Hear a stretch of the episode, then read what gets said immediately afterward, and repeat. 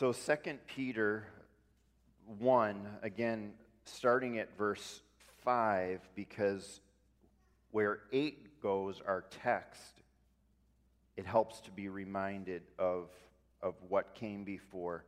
For this very reason, make every effort to add to your faith goodness, and to goodness, knowledge, and to knowledge, self control, and to self control, perseverance, and to perseverance, godliness, and to godliness, brotherly kindness, and to brotherly kindness, love. And then our text For if you possess these qualities in increasing measure, they will keep you from being ineffective and unproductive in your knowledge of our Lord Jesus Christ. But if anyone does not have them, he is nearsighted and blind, and has forgotten that he has been cleansed from his past sins. Therefore, my brothers, be all the more eager to make your calling and election sure. For if you do these things, you will never fall, and you will receive a rich welcome into the eternal kingdom of our Lord and Savior, Jesus Christ. That's uh, our reading for this evening. So, Paul has urged us to grow in the precious faith that we've received from the Lord. And he's shown us in how to do that in a balanced way. And that's, we saw what that balance was with those various words last Sunday night. That's uh, adding goodness, knowledge, and so forth and so on. Um, and now he gives us reasons to grow in the faith. And if you've been tracking along with these first verses of Second Peter over the last couple of months, it's, it's amazing and it's incredible how he's talking about the faith, and it's like he's rolling out the carpet bit by bit, more and more, revealing more. So that's tonight, the carpet's rolled a little bit uh, farther, and he gives us reasons to grow in faith. It already makes sense why we would want to grow in our life as Christians. When you receive a precious gift, you want to thank the person who gives the gift. And in the case of the Lord, we thank him especially through prayer and through living for him day by day. But if it weren't obvious enough that we want to say thank you, Peter gives us specific reasons to grow in our verses today. And, and the first one is we're going to first of all take a reason in verse 10. There's actually a reason in each of the four verses that we read. We're going to start with 10. Uh, Christian growth brings assurance of faith. Peter tells us in that verse be all the more eager to make your calling and election sure, for if you do all these things, you will never fall. What that's about is our security and in and our assurance of faith. And we can have that. We can be secure in our faith. We can have assurance of our faith. I was speaking once uh, with, with someone about this. Uh, this is a, a, while back. I think it might have been a, a, church member. And they, they said, Well, you can never be totally sure. You know, you hope you are saved. And I stopped the conversation there and I said, Yes, you can be sure. 1 John 5 says, These things I have written to you that you might know that you have eternal life. And the Apostle Paul was convinced that nothing could separate him from the love of God and Jesus. And we read in the Catechism earlier, summarizing the Bible, that a true faith includes a deep rooted assurance. We can have assurance of our faith. Uh, but but there, there are a couple of different ways that, that we can go wrong in this area of assurance. One of the ways is to overly examine our lives. Spend our lives every day uh, sort of feeling our spiritual pulse, taking our spiritual temperature, agonizing about how we fall short as God's children, and we can get kind of stuck in a navel gazing mode in the Christian life. And it's very possible, you know, especially for people who are really serious about our faith, that, that we want to be so sure, but we can get stuck in that mode. But the opposite mistake is also possible. It's to presume that we are saved and to never take our spiritual pulse, to never do any self examination of our lives, to just assume, to presume that everything is great and good. Of course, we're saved. What I want, here's what I want to suggest as the way the Bible teaches to approach assurance. And it's really what Peter has already shown us as he's been rolling things out in these verses. Here's how to approach this. Here's how to make your calling and election sure. Here's the key to assurance. Number one, look to Jesus. Look to Jesus. If you only look at yourself and your life and your sin and your situation all the time, you know what? For every one of us, it's going to be really hard to find assurance there in ourselves. But if you look to Him, guess what? We're looking away from our situation, from our despair, from our sinfulness. And, you see in Him uh, the one who came to die on a cross, not for the righteous, not for the secure and self assured people, but for the guilty for you and me, for sinners. And, and so look to Jesus and the facts of, of, who he is and all that he accomplished. We start there uh, with our assurance, and that's where Peter starts. But then there's something else we can do, there's another step. Um, besides looking to Jesus and the facts about who he is and what he's done, as Peter says, add to your faith in Jesus. We don't stop with our worship and contemplation of Jesus um, and, and asking Him to apply His grace to our hearts. But the way Peter is proceeding here, it's like, well, also practice the Christian life if you look at the verses, the Bible is saying assurance flows out of Christian growth. And it tells us that our faith is not only about our profession of faith, that helps assure that we're saved, but it's also about our progression in faith and in the life of faith that can give assurance uh, and security. And, and it's an amazing thing. The more you do for Jesus, the more certain and secure you become in Him and in your relationship with Him.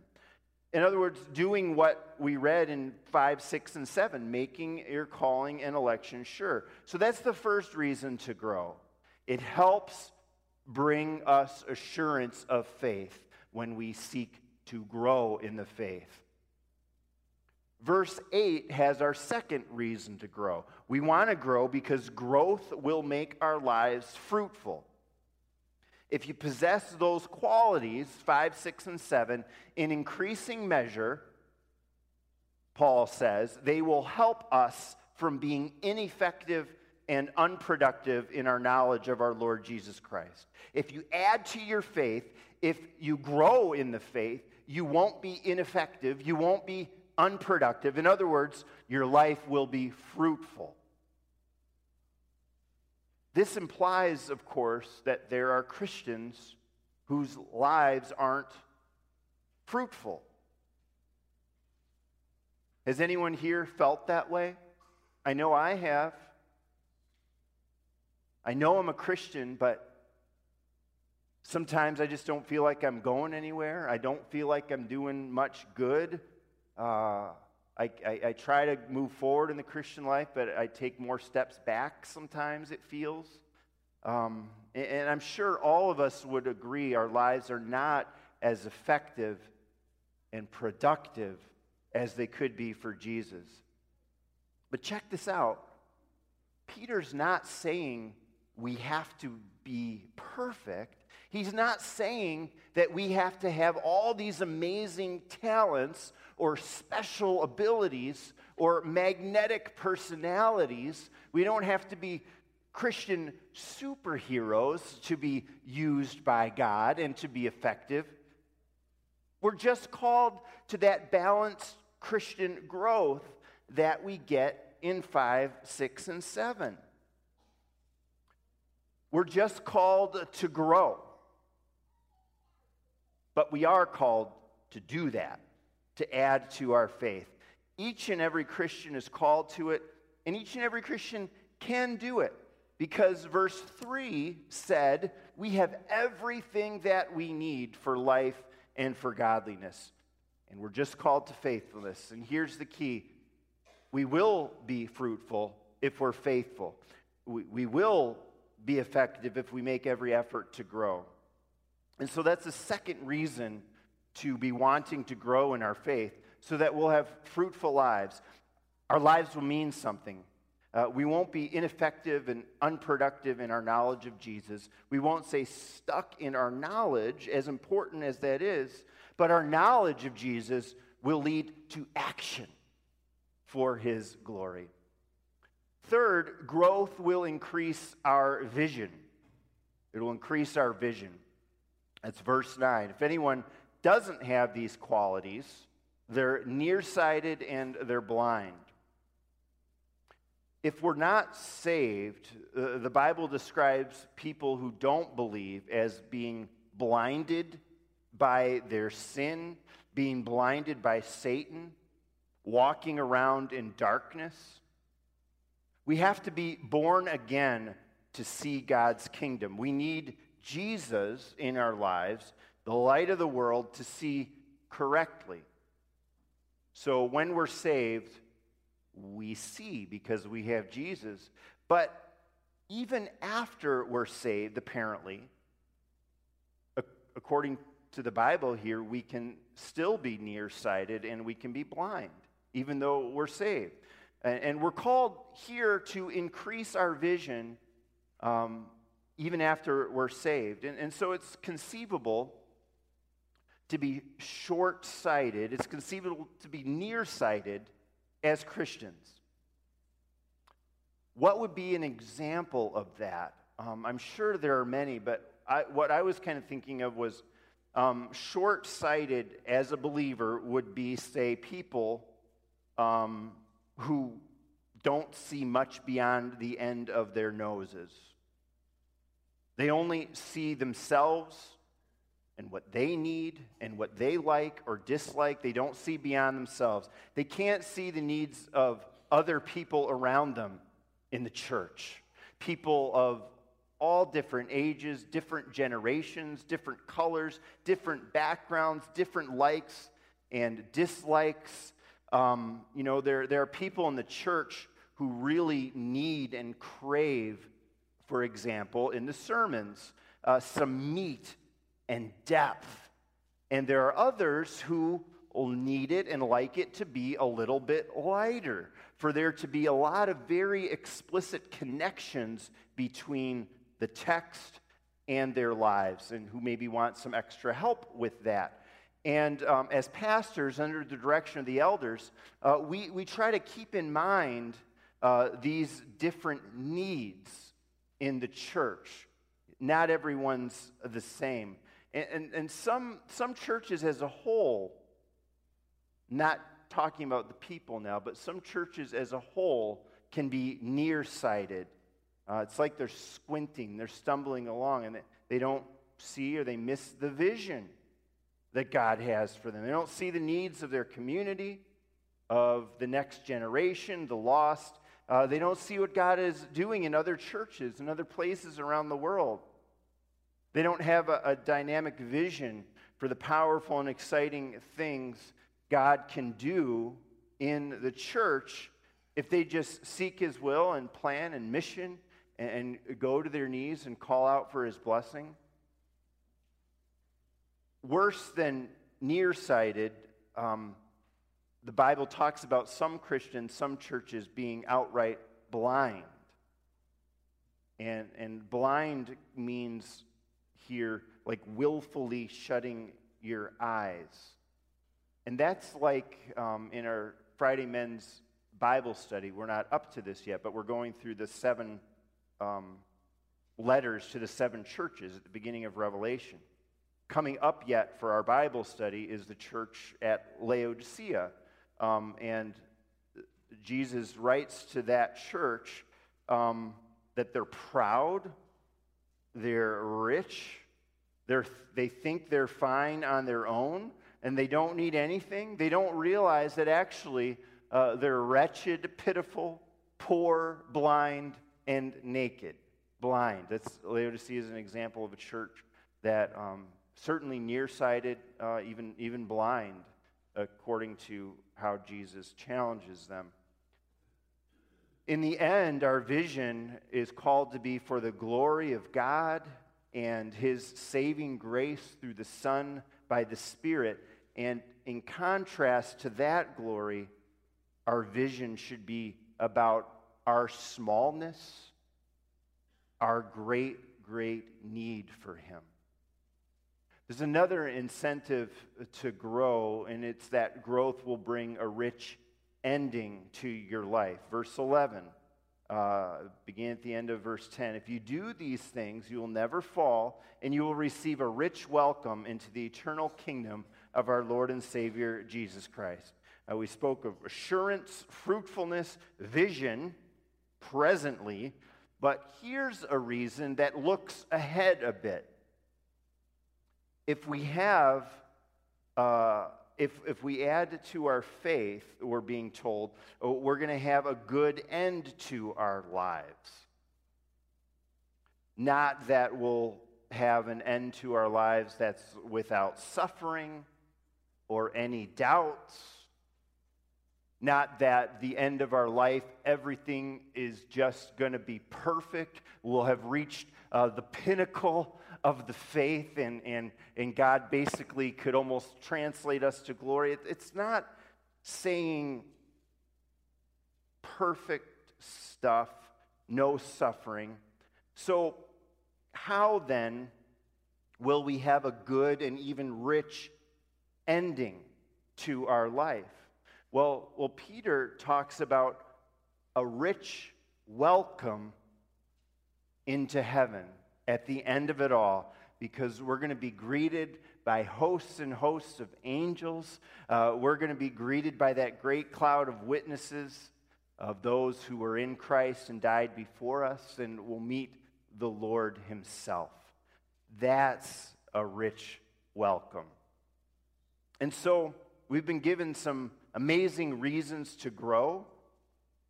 Let's not miss out on all the riches and, and blessings and add to our faith.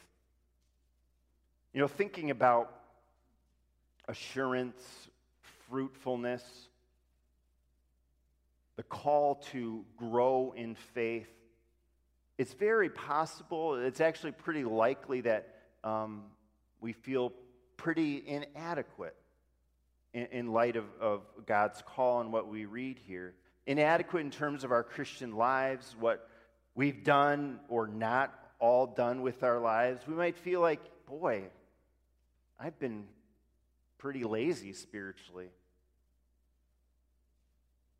I have not progressed or grown in faith uh, the way I might have had I made other decisions. I'm not as far along in my life today as I would have guessed I would have been 10 years ago. Thank goodness our God is so gracious. He forgives, He accepts us in Jesus' name, and, and God can make right uh, what, what we have failed to make right. And more than that, He can make right what we have made a royal mess of, which we do sometimes. And, and so take the opportunity um, today to confess your need for the Lord, to confess your need for His Spirit, um, to help us cultivate this balanced Christian growth as we continue to live. And, and you know, in, in the church, uh, we've just got an amazing opportunity to be growing together. We're all, we're all in this together. None of us is, is better than the other. So let's help each other. Let's be a church filled with people who are, have received the precious faith, who are born again, and who are growing in that precious faith in a powerful way. And not just sort of growing, but making every effort to grow, working as hard as we can. We'll gain assurance, uh, we'll be fruitful, we'll be filled with clear vision, and we'll have a, a glorious end waiting for us when Jesus calls us home. That's what I wanted to share with you tonight from 2 Peter. Let's pray.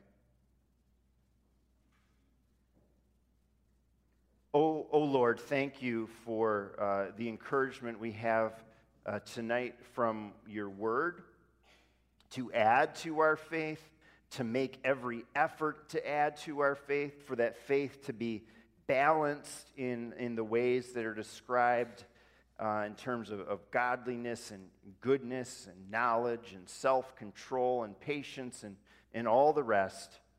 And thank you, oh God, for, for saving us, for giving us as your people a natural desire to grow, but also as Peter goes even beyond that here and gives us these four beautiful reasons to grow.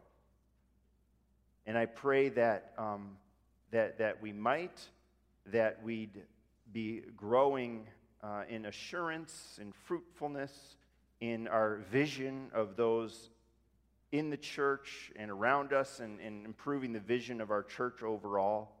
And that after it's all over, uh, we're so thankful for the, the rich welcome that's promised. Oh God, for all these reasons and, and even more, we ask that your Holy Spirit uh, would strengthen us, would fill us, uh, would change us uh, to, to be uh, who you call us to be and who we can be because of your work. In your name we pray. Amen.